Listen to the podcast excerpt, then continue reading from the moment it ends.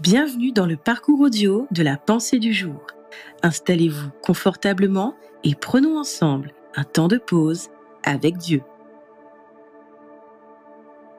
Vous aurez toujours de la valeur de Jean-Louis Gaillard.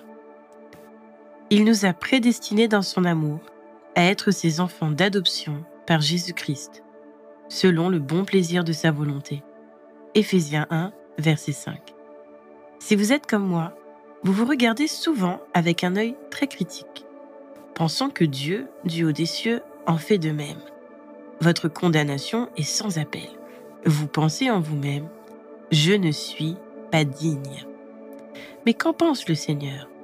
A-t-il ce même regard qui juge et condamne ses bien-aimés?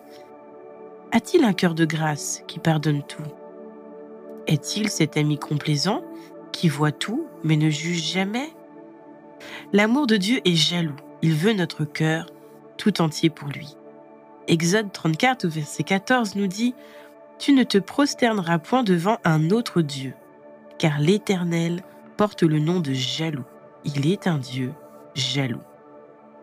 Un conférencier bien connu commence son séminaire en tenant bien haut un billet de 50 euros. Il demande aux gens Qui aimerait avoir ce billet? Les mains commencent à se lever. Alors il dit Je vais donner ce billet de 50 euros à l'un d'entre vous, mais avant, laissez-moi l'arranger un peu. Il chiffonne alors le billet avec force, puis demande Voulez-vous toujours ce billet? Les mains continuent de se lever. D'accord, mais que se passera-t-il si je fais ceci?